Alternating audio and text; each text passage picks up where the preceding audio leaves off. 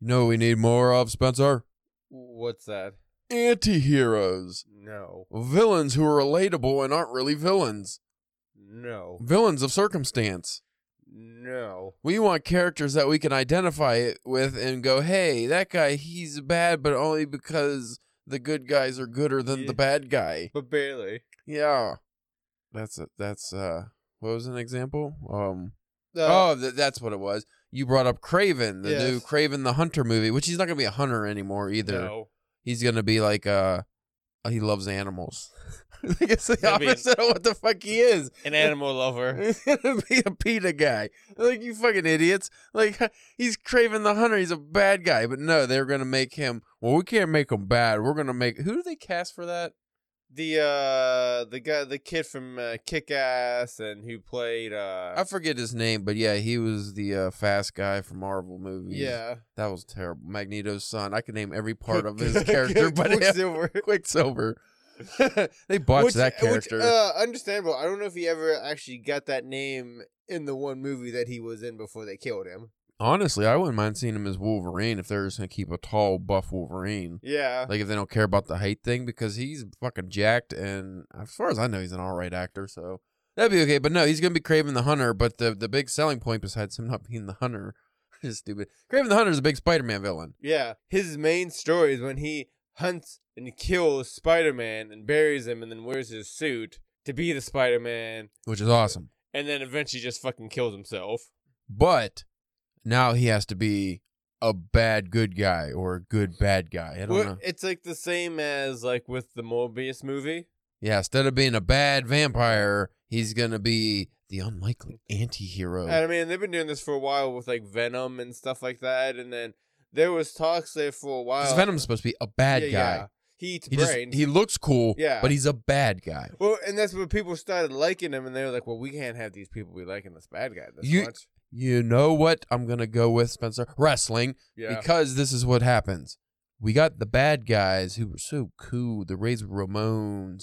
The uh, there's some other classically awesome bad guys that people liked, but like when The Rock went bad, Yeah. like the guys who they're bad, but the fans like them more as bad guys, and they're cheering them. That's what we've gone to, and that is not a classic bad guy. I don't think that's good in fiction. I mean, it can be okay. Well, it's it, again, it's it's good in moderation, but whenever the whole, whenever it seems like the whole thing is tilting that way, like there was um in that Obi Wan uh show on Disney Plus. I don't watch it just from stuff that I've heard. They, it's it, like I guess there for a couple episodes they were toying toying with the with the idea of maybe uh Darth Vader when he was a kid didn't murder all those children. He might like let them go and turned him into like the dark side, like you know what I mean Uh huh.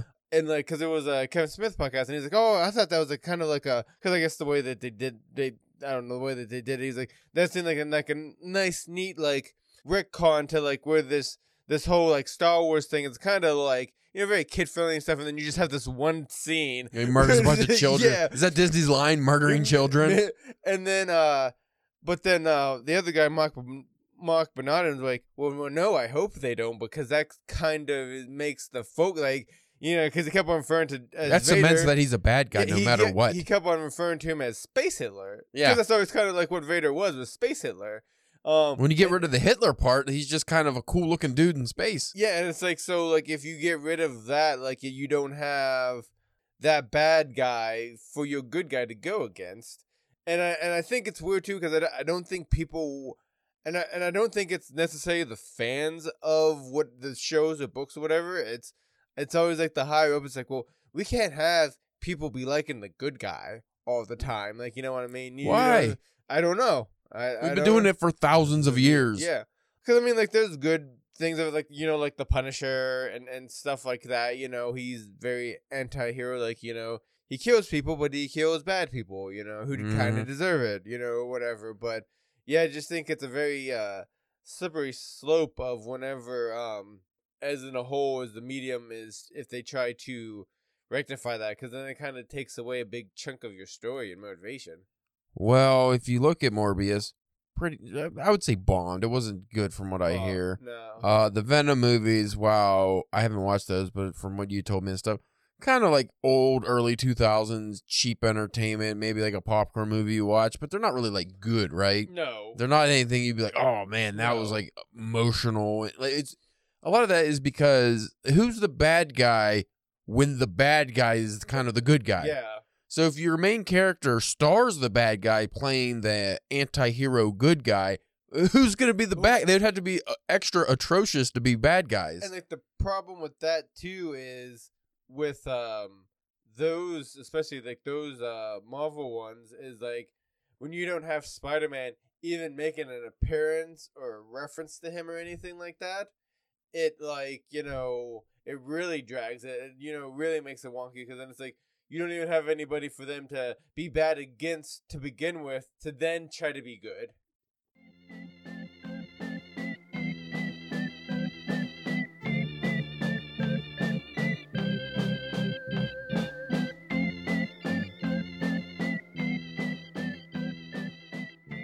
hey, what's up, man? Hey. I think you're all right now. We uh Spencer just faded away there while he was talking. His, it was like his, his microphone shit the bed or something. I don't, I don't know. Uh, so what were we talking about? Anti-hero. anti-heroes. So I would say maybe the uh, the last thing to kind of tap tap onto that is I think going forward in some of my fiction, I'm gonna try to have that be a focus of like trying a real to, bad villain. Yeah, I mean, you're just not having him kick babies and murdering dogs for no reason, but you know, because like you can still make him a good, rich, full character by still making him being an evil piece of shit. Yeah. Yeah, you could give them good reasons and motivations for what they're doing and make people understand. And I mean, and they can even still sympathize and relate to the bad guy with him still just being a you know a piece of shit. Yeah, he's still an evil piece of shit. He doesn't have to be, you know, oh, he's still kind of good. That It doesn't have to be good. Like, we don't need cool Darth Vader. Like, just make him evil space Hitler. Yeah, We don't need Morbin time. Just make him fucking feasting on people when he's a dick. We need Kraven the Hunter, not Kraven the Gatherer. Well, that's like to go back to that stuff. It's like they've been ta- Sony's been trying to talk about doing this Sinister Six. How are they gonna be the Sinister Six if they're all kind of good guys? it doesn't make any sense because they even kind of did that with Vulture. They like made him a character. Really, he's kind of cool though. Like he's not that bad. Like, and then what was, was the other one? Killmonger. Yeah, It's like you understood his motivations, but and it was just like when I watched the movie, I was like, just kind of give him the fucking Wakanda. He seems like he's all right. He wants to expand, and I mean, he's a little material. Like he's he has like this military streak to him, but if he just cooled that down, he would be all right. But like you know, he should be a fucking evil mercenary who kills people, and you should not really like the character. But uh in fiction today, you're right. Everyone wants to just have their villains be cool and likable, and it's just like I want Doctor Doom to be Doctor Doom, Doom, yeah. and I always worry if they do Doctor Doom, they're gonna make him like cool. Like you, you want him. You, you might not want him to win, but you wouldn't mind if he won. Yeah. You know, like I, I no, I don't want that. I'll throw some heavy stakes in there and make it so you want that fucking guy to be a bastard. Who's a character in a movie that or a book that you've read that was just a straight bastard? You want them to get their comeuppance. Oh well, I mean, uh, I mean, what I'm gonna say, like that's one of like the kind of like the tropes of Stephen King is like his bad guys. hate 'em. You, like his bad guys are really good bad guys. Yeah, Like the the whole Men in Black and Randall Flaggs and all his different iterations. He's just a fucking dick piece. Just you just want him to go down hard. Uh, I'm trying to think from movies because like Willem Dafoe did a good job in that last Spider-Man, just being crazy. But he was Oh, yeah. crazy though, so you were just like, okay, he's kind of crazy, but he's still so evil. yeah. But every other villain in that movie, you're like, nah, they're still they're like, you know, you kind of root for him a little bit. Yeah. You want him to you want him to uh, change their ways and be good. And and just to, to talk about the other side of the coin for a sec, like you know, we got like the Joker, which Yeah. was really good, and but and but they don't necessarily like make him like a good person. They show why he's the way that he is. They humanized him. yes, but uh, oh man, I am interested how like that second one's gonna turn out with fucking. Uh, they- Are they gonna actually go like more superhero with it, or are they just gonna? Well, apparently, uh, they're talking about introducing Harley Quinn, and there's talks that it's gonna be um Lady Gaga Eh. as her, and it's gonna the movie's gonna be like a musical. Oh, oh, oh! Sorry, that like I got revolted. I can't believe you didn't I just thought about it and I was like, oh no, because like they did the dance scene on the stairs, and I just feel like that's the only thing they took away from that movie. It was like, oh, that was like a really iconic scene. Let's make the whole movie that scene. I was like, oh god, damn! Imagine Joker just dancing in the rain, and him and Harley Quinn are stabbing people. Like, fuck, I don't want it. And, and you know what? Lady Gaga's acting. Nothing against Lady Gaga, really. I just like I because I watched her in that American Horror Story, and I was just like, this is fucking stupid. And then like she did that Bradley Cooper movie, and I just I don't know. Gucci. She's Gucci. She's Gucci. I just I see her like giving award speeches and shit. I'm just like, come on, can you suck your own farts any harder, lady? Like, I nah, I don't want that. Does anybody want that? I wasn't particularly fond of that idea when I heard it. We'll see what happens. Um, let's get on to the episode because Which is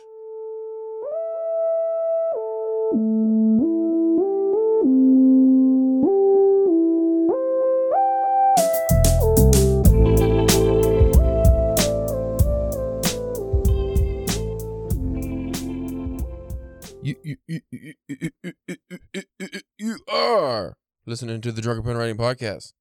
Don't give me that look, fucking jerk. Give me the jerk look, or is that just your face? I can't. uh, Got a monitor kinda half covered.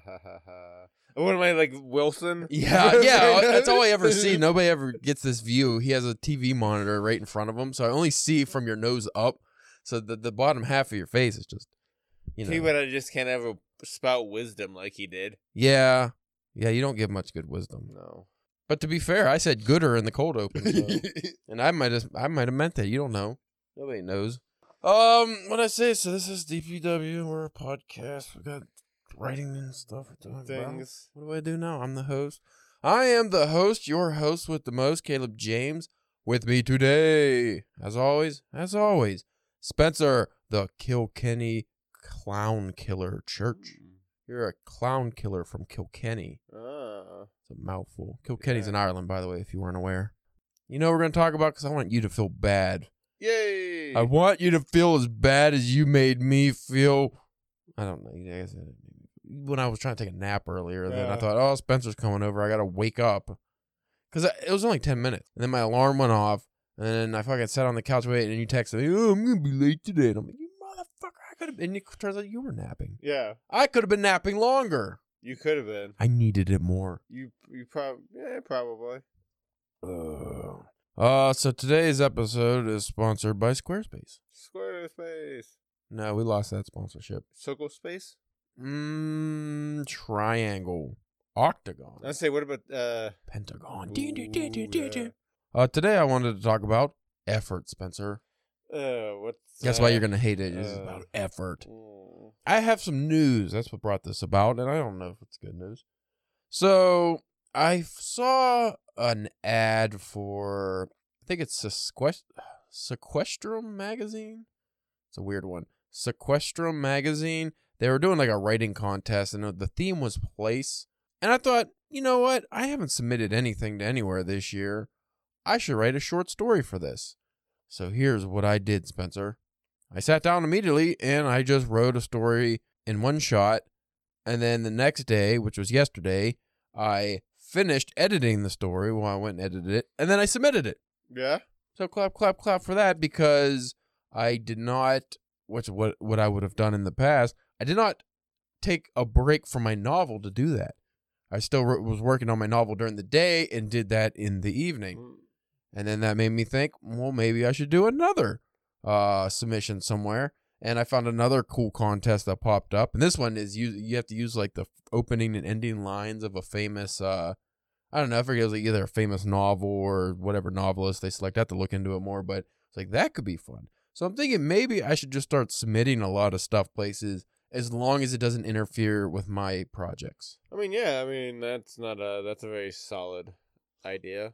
Yeah, I thought it would be uh, kind of fun. Uh, because also it kind of helps get you out of you know being stuck on that one thing too much. Like you can still work on that thing, but then take a creative break by thinking about something completely different. And the style that I wrote the short story was 100% different than what I'm writing now. So And imagine that uh, you probably just went on your laptop, probably. no, I still wrote it by hand. I actually Oh. have to show. I don't think I showed you. I got these fancy, fancy uh, minimalistic uh, Japanese notebooks. Uh, Um, I, I actually just ordered one because they're like ten bucks. They don't even have a cover, Uh, it's hard to explain. It's just like plain, but they're really cool and they're really good, really, really good paper actually.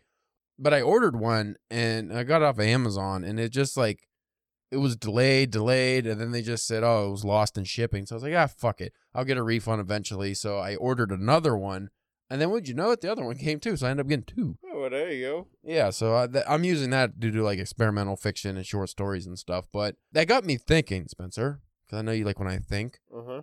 How much effort do we actually put into what we're doing? Because in the like I said in the past, I would have probably held off on my novel for however long it took me to write that short story and just focused on that. And then I'm thinking I'm probably just doing that to procrastinate from working on my Mhm. novel. Yeah. And then I was thinking deeper into it, like I was looking deeper into it. How often do we do that? How often do we do what we think is being productive, but actually isn't productive?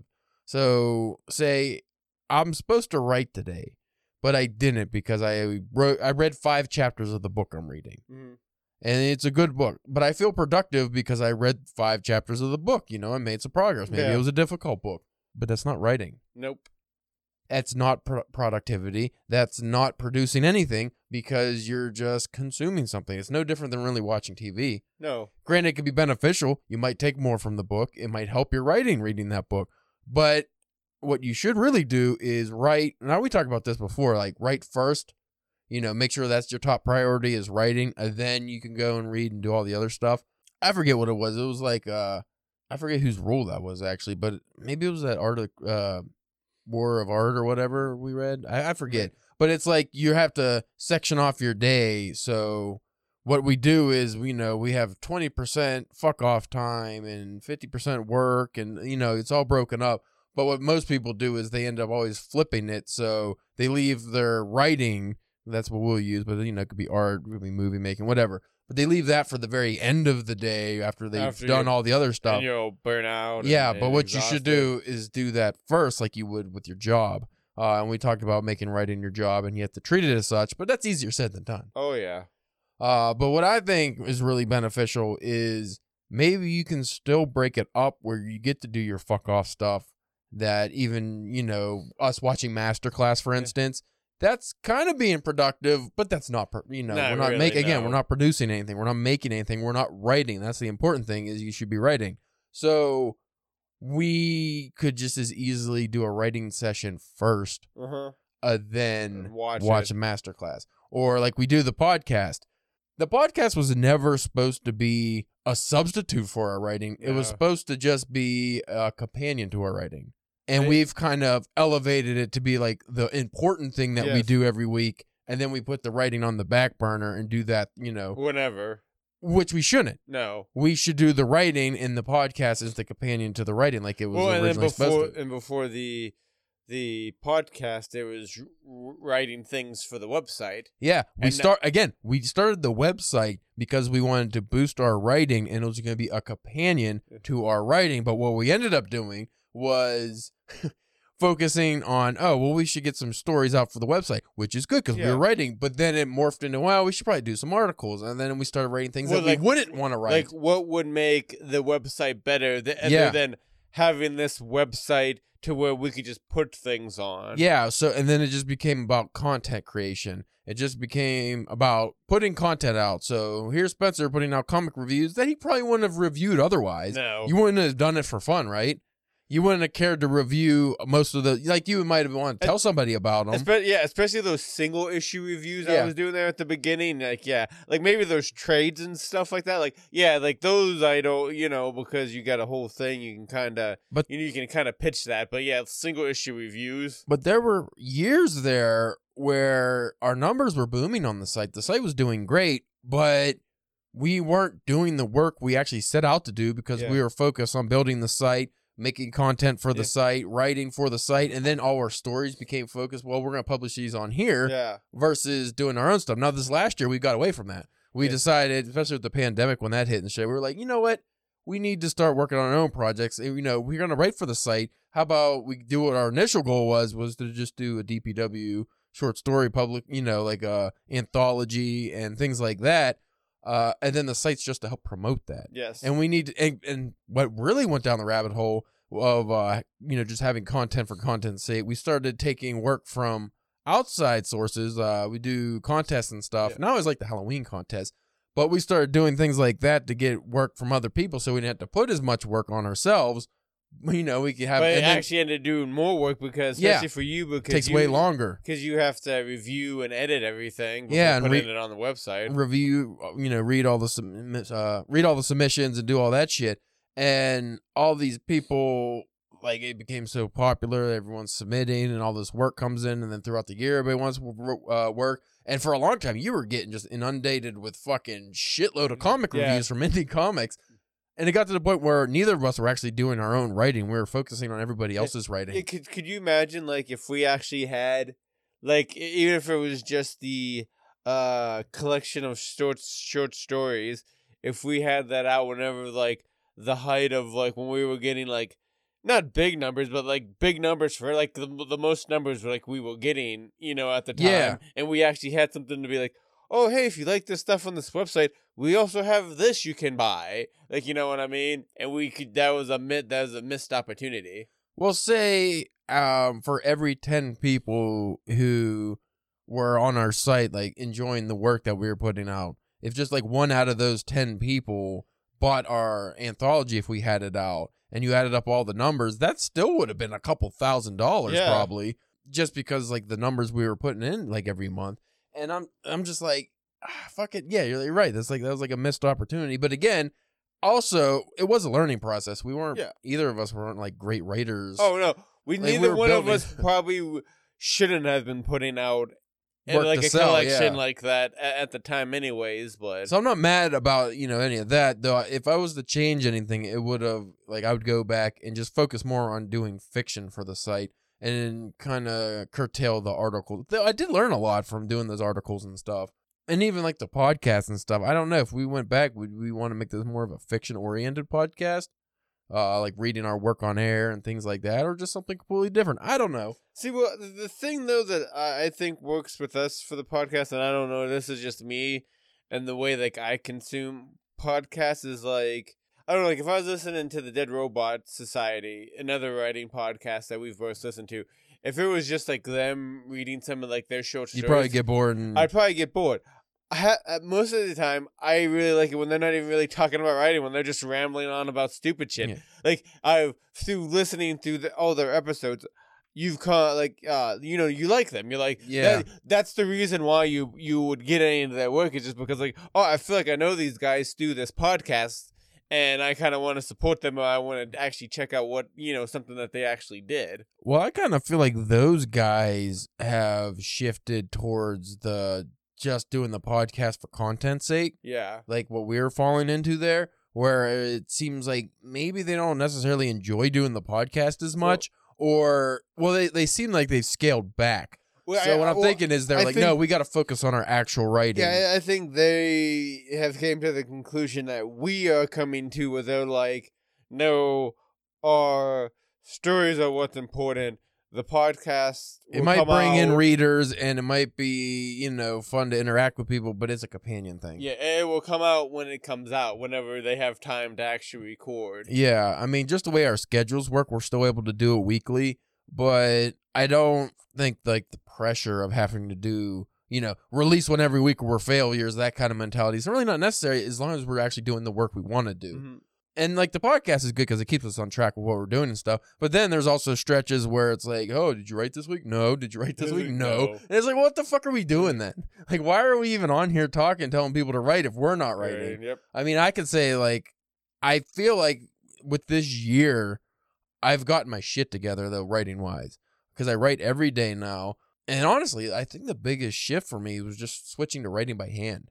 It's completely shifted how I focus on writing, and it just I don't know if it makes it more accessible because I just pull up the notebook everywhere, but it takes away that extra bullshit of like, oh, got to get the laptop. Oh, is it charged? Oh, got to open Uh. up the screen, and then I'm staring at the blank thing. When I had Is the the, note, is the Wi-Fi connected? yeah, when I had the fi- the Grammarly's yelling at me, like when I had the physical notebook, I'm literally just focused on the words I'm putting down. Like I could just start. There's no thought process. I just go into it, and like that story, that story, some because you asked me if I wrote that just on the computer or not. I didn't. I wrote it by hand first and then transcribed it to the computer, and that completely changed that process too. Like the editing process, it just like changed how I thought about it. But that's why I was able to write that whole story within like an hour, uh, and then edit it within like an hour. And it was just really fun to do that because it was a more creative piece, and I was able to just flow through it without worrying about anything. I didn't. I don't have to worry about like the grammar and the you know sentence structure and going back and changing things because if it's fucked up, it's fucked up. Like Yeah. I can't. It's ink. Like I'm not erasing it and going back. So I just fucking uh, if something's too fucked up, I'll scratch it out and go on. But I don't have to worry about any of that. And it's just completely changed my focus of how I write and just I, I feel more engaged to what I'm writing. I enjoy what I'm writing more. And just like every day I go into it, it's not like that, oh, I want to write, but like quotations, you know, it's like fucking oh yeah, I want to write, but I probably would rather be watching TV. No, like I actually want to write. And when I have the notebook in my hand, I'm like, I want to open this up and I want to write. Like I don't feel like fucking off too much. Uh, and I just get mad at like before I'd get mad at myself for oh I didn't fucking get any writing done today. I didn't go downstairs and get the laptop. Like now I don't really worry about that. It's just like because I, as you know, going into the year, my goal was oh I'm gonna do five out of seven days. Then it was seven out of seven, and then you know got to like you get that obsessive point. But then I was able to kind of tear back. So if there's a day where I just don't feel like writing, I just won't, and I don't feel bad about it at all, and that takes the pressure off. But it does like I've noticed I've done that uh, a handful of times now over the last couple months just because of work and it's been hard and stuff. Some days I'm like, I don't really feel creative today. I'm not going to write. And it's a conscious decision. And I don't beat myself up about it. And the next day I just go into writing like nothing happened. Yeah, because like you know we say that you know uh, one of the, the the common things of, uh, of advice is like you know you gotta get down in front of the laptop or the notebook or whatever, and even if it's like a couple hundred words, you do that. You did that for the day. But like if you're just completely out of it, and chances are whenever you go back to look at it the next day, you're just gonna be like highlight, delete, delete, delete. delete, like you know, or or scratch off or whatever you you know whatever you're doing. I think it's important to write every single day if it's uh, you know available to you. Uh, for us, it is really honestly. Uh, write every single day just to get the habit formed, and then once you no longer have to think about writing every day, it's just something you'd go into. Then you can like you know scale it back need be, or just take days off, things like that. As long as it's not gonna revert back to your old bad habits of just skipping writing for four, five, six days at a time. You know. Now the next portion of this, uh, which is uh, goes with like the bad productivity of oh yeah, I'm gonna read a book today, but then you're not actually creating. What our problem is for the long or was for the longest time, I think, was this whole idea of just showing up. As long as I show up, I'm doing good, you know? So like the podcast, as long as we're here, that's fine. Doesn't matter if the podcast sucks, as long Yeah. as we show up to do it. Uh, that's the same with writing. Well, maybe the writing's not great or the story sucks or I don't even have any intention on finishing short. As long as I'm writing it, I'm good. That is like, as you always use the gym uh, analogies, that's like going to the gym. The important thing at first is just to show up, to build that habit of just being there in the moment and just doing it. And you don't even have to work out. Just as long as you went to that gym, that's building the habit of going. And then, but eventually you have to work out. Yeah. So like that's good to start off, but once you get to a certain point, you have to kind of get past that. Yeah, so yeah, you could be writing every day just to put words down. And that's good. You're showing up, you're doing something. But at some point you actually have to put down the meaningful words. You actually have to tell the stories you want to tell. You actually have to write the book you want to write. You can't do that forever. You can't just go, "Oh, I'm going to go in there and I'm just going to write some bullshit things and some blocks of dialogue." And that's another story I'm just going to not finish. Uh, because how many fucking unfinished stories do you have? I know I got hundreds. Yeah. Uh, yeah. and now sometimes stories do fail. Sometimes you go through with the good intentions Oh, and they just are not yeah, good. It just fuzz out. The the idea doesn't quite work or whatever. but the problem is when you you think you're doing something by writing that story and then it fails and then the next story fails and then you just keep doing that and you never finish anything because all you're doing is showing up, which is the exciting part for a lot of people. It's like, oh, I I I I got to it. I started the story. That's exciting. But then once you get into the monotony of okay, now I'm in the middle. yeah. I'm in the fucking part that kind of drags and I need to pick it up and I have to start focusing on pacing and shit. When you get to the hard stuff, that's when you need to go, okay, I have to actually work and finish this. Uh, and most, well, not most people. I'm not going to talk for you know speak for everybody, but for me, it was always like, well, I'm not having fun with this anymore. I'm going to do something else. I'm going to go chase that other idea that's a little more entertaining. And then I have so much work that just didn't get accomplished because of that, and I fucking feel like I wasted too much time, and I don't want to do that anymore. So I think it's important to just, uh, yeah, initially you just show up and get the habit down of writing every day if you can, or just whenever you can. But at at some point, you actually just have to do the writing and stick with it. And like we've talked about, like taking breaks, the importance of that and stuff. But I think that should be between works, Mhm. uh, between projects. Because if you take too much of a break away from a project, you might not get back to it. Like, you might not want to get back to it. Yeah, especially if it's not like in between drafts. If it's Yeah. like if it's You might lose the, mi- passion for yeah. it.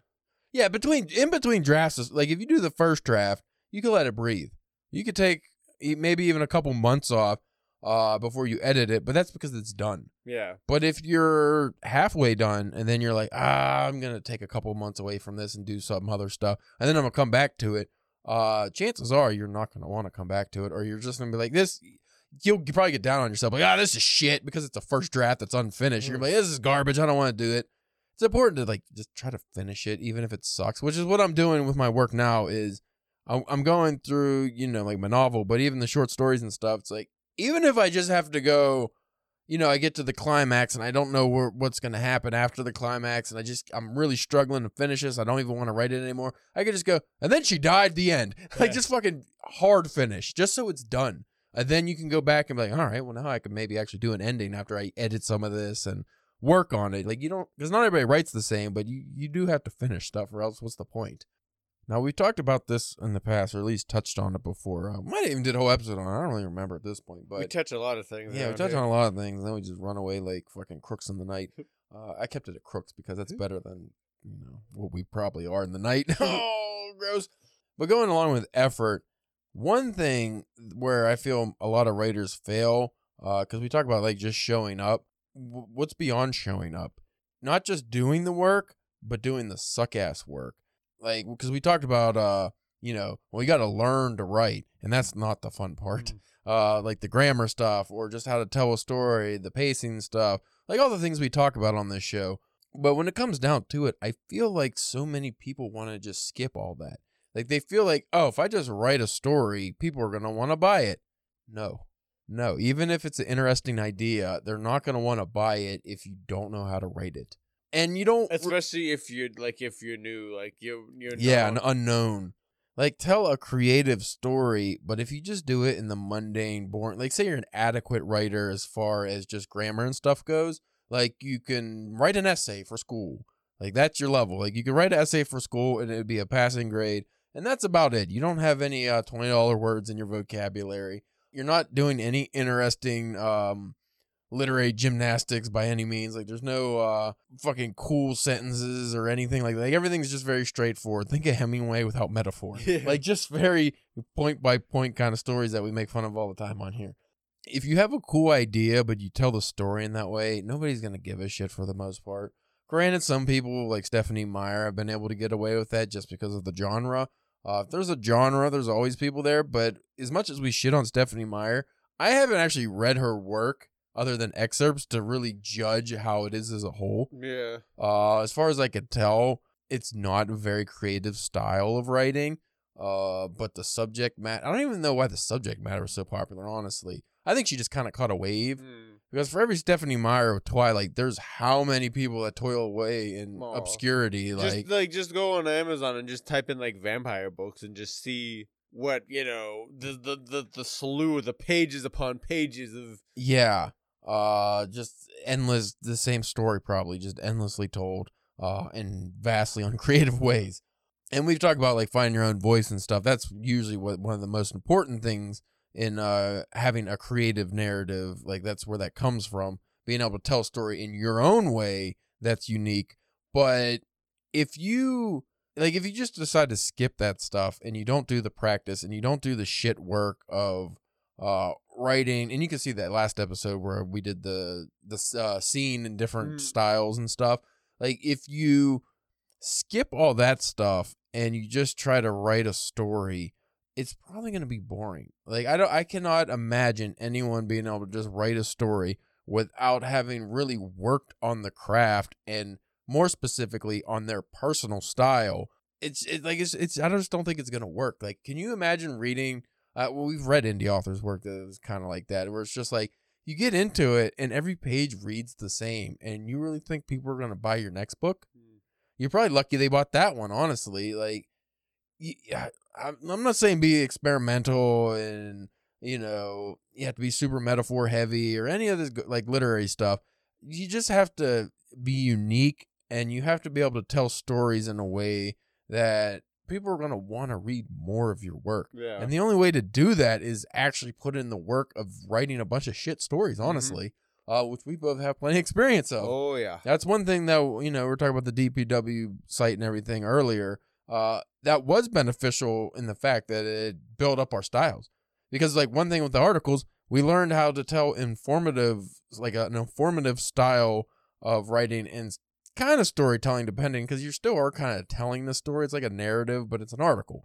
You know, it's just information. But to be unique and tell it in a way that's going to make the reader want to, you know, check out more articles, you can't just again it can't just you be a do it in a- scientific journal. Like yeah, in an entertaining way that it can't just that, be info. Yeah. you can't just have information unless you're David Foster Wallace. You have to actually tell a story in an interesting way, even if it's a, like articles. So we found different ways of just expressing ourselves until we found the ones that kind of uh, more like a gelling process. You just get like this these inchoate styles of writing, and you worked on them and worked on them until they kind of hardened into your own style.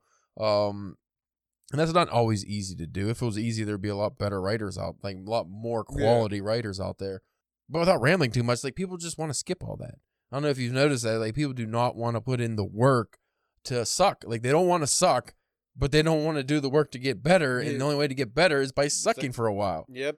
It's very fucking rare you're gonna get like a LeBron James who just great out the get go. You know, just as athletic freak who's gonna succeed in whatever sport he tries, no matter what. Like for the most part, it's gonna be you know a bunch of maybe mediocre white guys like us who, if we ever wanted to do any kind of sport, would have to work really, really hard and be at the top of our game just to be adequate. Yeah, just to just get an even shot, like an Yeah. opportunity. And if you do like so in the arts, it's the same thing. Like you might not be like a person might not be a great painter, but you could probably work like if you have no talent at painting, you could probably work to be at least adequate, right? Yeah. I've seen the you know the wine and painting wine or what what are Yeah. those like the wine, and oh. I forget oh. the name of those, but like you fucking Yeah. paint and you drink wine. Like I've seen a lot of people do those, and just because of the style, like how they are instructed, a lot of them come out pretty good. Yeah. th- And yeah. then a lot of people are like, holy shit, I didn't know I could do that. It's because you probably never tried. You're right. And just with some instruction, uh, which by the person who's, you know, hosting the class probably mastered their craft. So they did it in a way that they could tell other, you know, show other people how to do it. Well, that's like uh the the the meme. I'm, I'm pretty sure we shared on the you know the websites like social things like this was forever ago, but it was like a meme of like these stick figures of like uh you know some person asking another person like oh oh you're really good at drawing. I wish I could draw. And he's like well I you know. You know, I practiced for da da da hours, and Yeah. like, "Oh, well, I wish I could just do it." It's just like, well, you have to pray, like you know what Yeah. I mean. You have to put that work in very rarely are you gonna have that like the savant that just is out of the gate you know Yeah. can do whatever it is For every Michelangelo, there's guys like us who we would have to work our fucking balls off to just buy, uh, make stuff that people would be like, yeah, I might buy that. like, there's Take, so, take it something like if you was at a convention Yeah. you how many hours would it take to just to get you'd have to work for at your craft to just get somebody to just stop for a second look at it side-eyed and go eh, and then just keep on going Yeah.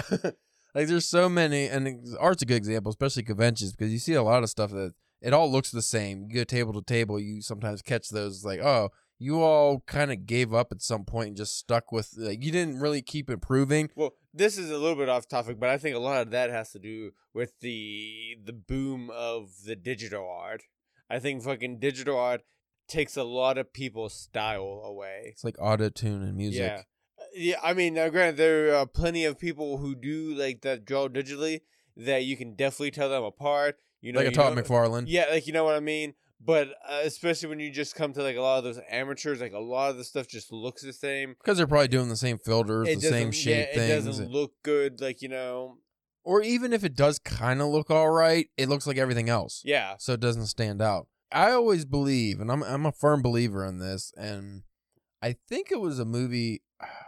It was like a shitty Mark Wahlberg movie. I never watched it. The only thing is he was like a teaching an English class, and uh, what's her name that plays Captain Marvel? Brie Larson. Uh, She's like a, a literary genius apparently, like Oh, she's a writer. Uh, but he's in the class. It's a movie about gambling. I don't think it has anything to do with this Mm. fucking shit. But there's a scene where he's talking about being a genius, and he he's like one of the guys in there's ranked number two at tennis or something in the world, and he talks about it. And essentially, the whole point is, uh, unless you are born a super talented genius, don't bother. That's like literally what he says in the the scene. Is like, why even bother? Uh, because even he, like, he's a writer himself, but he, since he's not fucking, you know, Mark Twain or Fitzgerald or whatever, whoever you want to compare it to, he, uh, why even bother? That's his whole message. Why even try? Why be a middling novelist? Why give reviews to other shitty writers who only, you know, they just give you reviews, like whatever. Like the point is, he's talking about where unless you're a genius, don't even bother. And I completely disagree with that because I look at people like Stephen King who are highly successful, write very entertaining stories, have created what I consider art, who pro- uh, sure there's a, always a level different variances of talent. If you some people just you're not going to do it. yeah. Like, that is the truth. Like some people want, might want to be a writer, but you you're not going to be a you writer. You just don't have it. you just don't have it, and that's fine. Find something else that you can or do. even even if it's one of those things like uh you just enjoy doing it on your time off Yeah. like you know what i mean and you don't have doesn't have to be something that's gonna make you millions of dollars. Yeah. You know, like a Stephen King was one of those guys where he took whatever talent he had and he just fucking grinded and worked really hard uh, to elevate his craft and get where he wanted to be. And I would say Stephen King probably in the '80s topped out of his. Essentially, think of like a natural bodybuilder. Like you are gonna top out at your what would be your perfect physique at some point, and you're just not gonna be able to grow anymore. Unless if be- you take some kind of well, that's what I'm saying. Like you're gonna at your natural level, you're gonna top out, and you're not gonna be able to get any bigger or more shredded or whatever you want. You have to hop on steroids.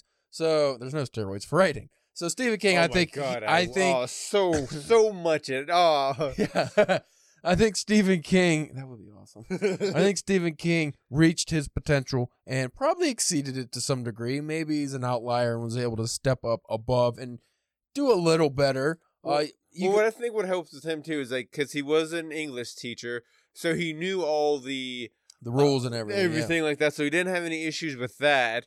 He also he had stacks of rejection letters Yeah. too as well. So he knows what what that's like to go through. And as we've seen in multiple like interviews and stuff like that, the one of the most famous one is when he's up there on the stage with George R. R. Martin, and he asked like, "How do you write so goddamn much?" Yeah. And Stephen King's answer is, "Well, it's I- hard fucking work. Well, oh, Eight I, hours a day. I Like, treat it as a job. I I at least get six pages a day, dude. If I ever get six pages, if I get you be happy. if I get six pages in a week, I'd probably black backflip from my from my house to here. like, well, going back to what I was saying, um, I am a firm believer in hard work. Ninety nine percent of the time is going to beat out natural talent that doesn't really try. So you could be one of those outlier geniuses, Michelangelo's, Fitzgerald's, fucking Dostoevsky, whatever. Like you can be one of those guys who, like one of those people who just naturally are going to be great. But a lot of those people, they don't ever actually reach their full potential because they don't really have to. Uh, and another downfall of a lot of writers is when they get some success, uh, they stop trying and they don't continue to build on their craft and they don't work on it anymore. I'm thinking like maybe like a James Patterson type. yeah, You're just kind of phoning it in. Maybe your stories are entertaining still. Maybe they're still selling, but you're not really creating probably the kind of art you imagined when you were a kid, you know? Like, oh, I want to do this and this and this. Well, you hit all the levels of success, so you don't really have to try as hard. Uh, and you can think of like a lot of like MMA fighters, like Conor McGregor. He got, you know, poor kid, eventually became champion, and then kind of fell off. I mean, granted, you talk about the competition and stuff, but a lot of people's like, well, he started partying. Mike Tyson's probably a better example. Yeah. Prime Mike Tyson Uh, granted, there was like mental health issues in there and stuff, but he was like partying so much, and he just thought like when he went up against Buster Douglas, I could fuck this guy up hungover and not even have to try. And then you know that's when the hard work beats the natural Mhm. talent. Yep. Um, granted, not saying Mike Tyson didn't work hard because he was one of those guys that also grinded every day yeah. and was super fucking natural freak. Uh, those are the scariest people. Whoa. People who actually work super hard, like the Michael Jordan types, who are already natural ta- talented freaks, and then work super hard on top of it. But you always get guys who, The the uh, Peyton Mannings. yeah. But then you always get people who just kind of give up and will just phone it in as long as they're hitting a certain level of success. So as a writer, I don't think you want to do. I think it's always a learning thing. Like you, till you die, just keep learning, keep working, keep improving. And I can't remember like who said this, and I'm sure it's probably been said through a couple of different things, but like each like each new novel or short story should be like a challenge or like a well I'm gonna take a crack at doing this like this maybe like There a should be a chance of failure there. Yeah, or just like you know what, I don't really do sci-fi stories. I'm gonna do a sci-fi story just to see how it turns out and to see what I can do, and then the next story maybe I'll do a western or like you know. Well, I've already decided that with my work, like once my first novel's done, the second novel is going to be vastly different style. Not just the subject matter, the actual style, I think is going to be different. And like you could look at writers like Haruki Murakami, who, while not necessarily being very experimental with his style, he will try new things and he'll write, you know, this story's going to be first person, this one's third person, this one's going to have switching perspectives. Uh, I think he had a short story collection where like the it's like a camera that's flying Mm. around, kind of viewing things almost. Like he do, he does different things like Well, that. And just from what I've read from him, his like maybe not so much like his style, like he changes his style, but like His subject matter. yeah, like he's he tells such kind of weird, strange things to where it's like okay, the style can kind of be the same, but like the subject matter, like you were saying, is what really drives the piece. Well, James Joyce is an interesting example because he's one of those people who he decided to go full experimental, like full modernist. He went from, you know, just writing like kind of a, a he still was always kind of experimental, but he still would tell like normal stories here and there. And uh, like his first novel, it was more of a, a straightforward narrative. But then he just like, especially his last two novels, just went more experimental. And you know, Finnegans Wake, like oh, everybody considers it unreadable, but there's still a story there somehow. Yeah, that's they got to be something there. Like he wasn't afraid to just like oh 'cause he wrote that it took him 17 years to write that and everyone told him oh, this is dog shit stop writing it and he just kept writing it he's like fuck it I don't Yeah. care if I fail I'm gonna do it but anyway so we don't drag on forever uh do the work man Yes. uh and don't fake productivity don't do things that are oh this is productive when it's like not you know I mean you can still do the things you enjoy you can still watch TV you can still read you can do whatever but make the writing your priority or the art or whatever it is that you want to accomplish in life. Any parting words, Spencer? just echoing what uh what we've basically been saying the whole time, you know. Just uh put in the effort, put the nose to the grindstone, cliche, cliche, cliche. Elbow sweat, elbow, grease. Yes. That's gross. Yeah. Why is your elbow? uh, Is it the outer elbow that's always greasy, or is it the inner elbow? Well, it's my inner elbow that's it. that's when it gets greasy. Yeah. But like elbow's the outside. yeah. So what? I never. is the inside of the elbow called? I don't know. Actually, Mindy had a rash or something, like a heat rash there the other day. It was like a little thing from just you know because it's being creased. Yeah. she- the way she, you know her job, and I was just like, ew, your your upper form connecting to bicep is rat. Like I don't know what to call it. Like I don't. I'm sure it has a name. The inner crease of your your your arm's armpit is. your your forearm pit. yeah. It's like what's the back of your knee called? Same thing. The bendy parts. Your bendy. Your bendy flesh is gross. But then that could mean other things. Thank you for listening. Uh, uh, you can check out our word at drunkenpenwriting.com, Facebook and Instagram at drunkenpenwriting, and Twitter at Drunk Pen Writing. Spencer's yawning, which means it's time to go. So uh, we will check you later.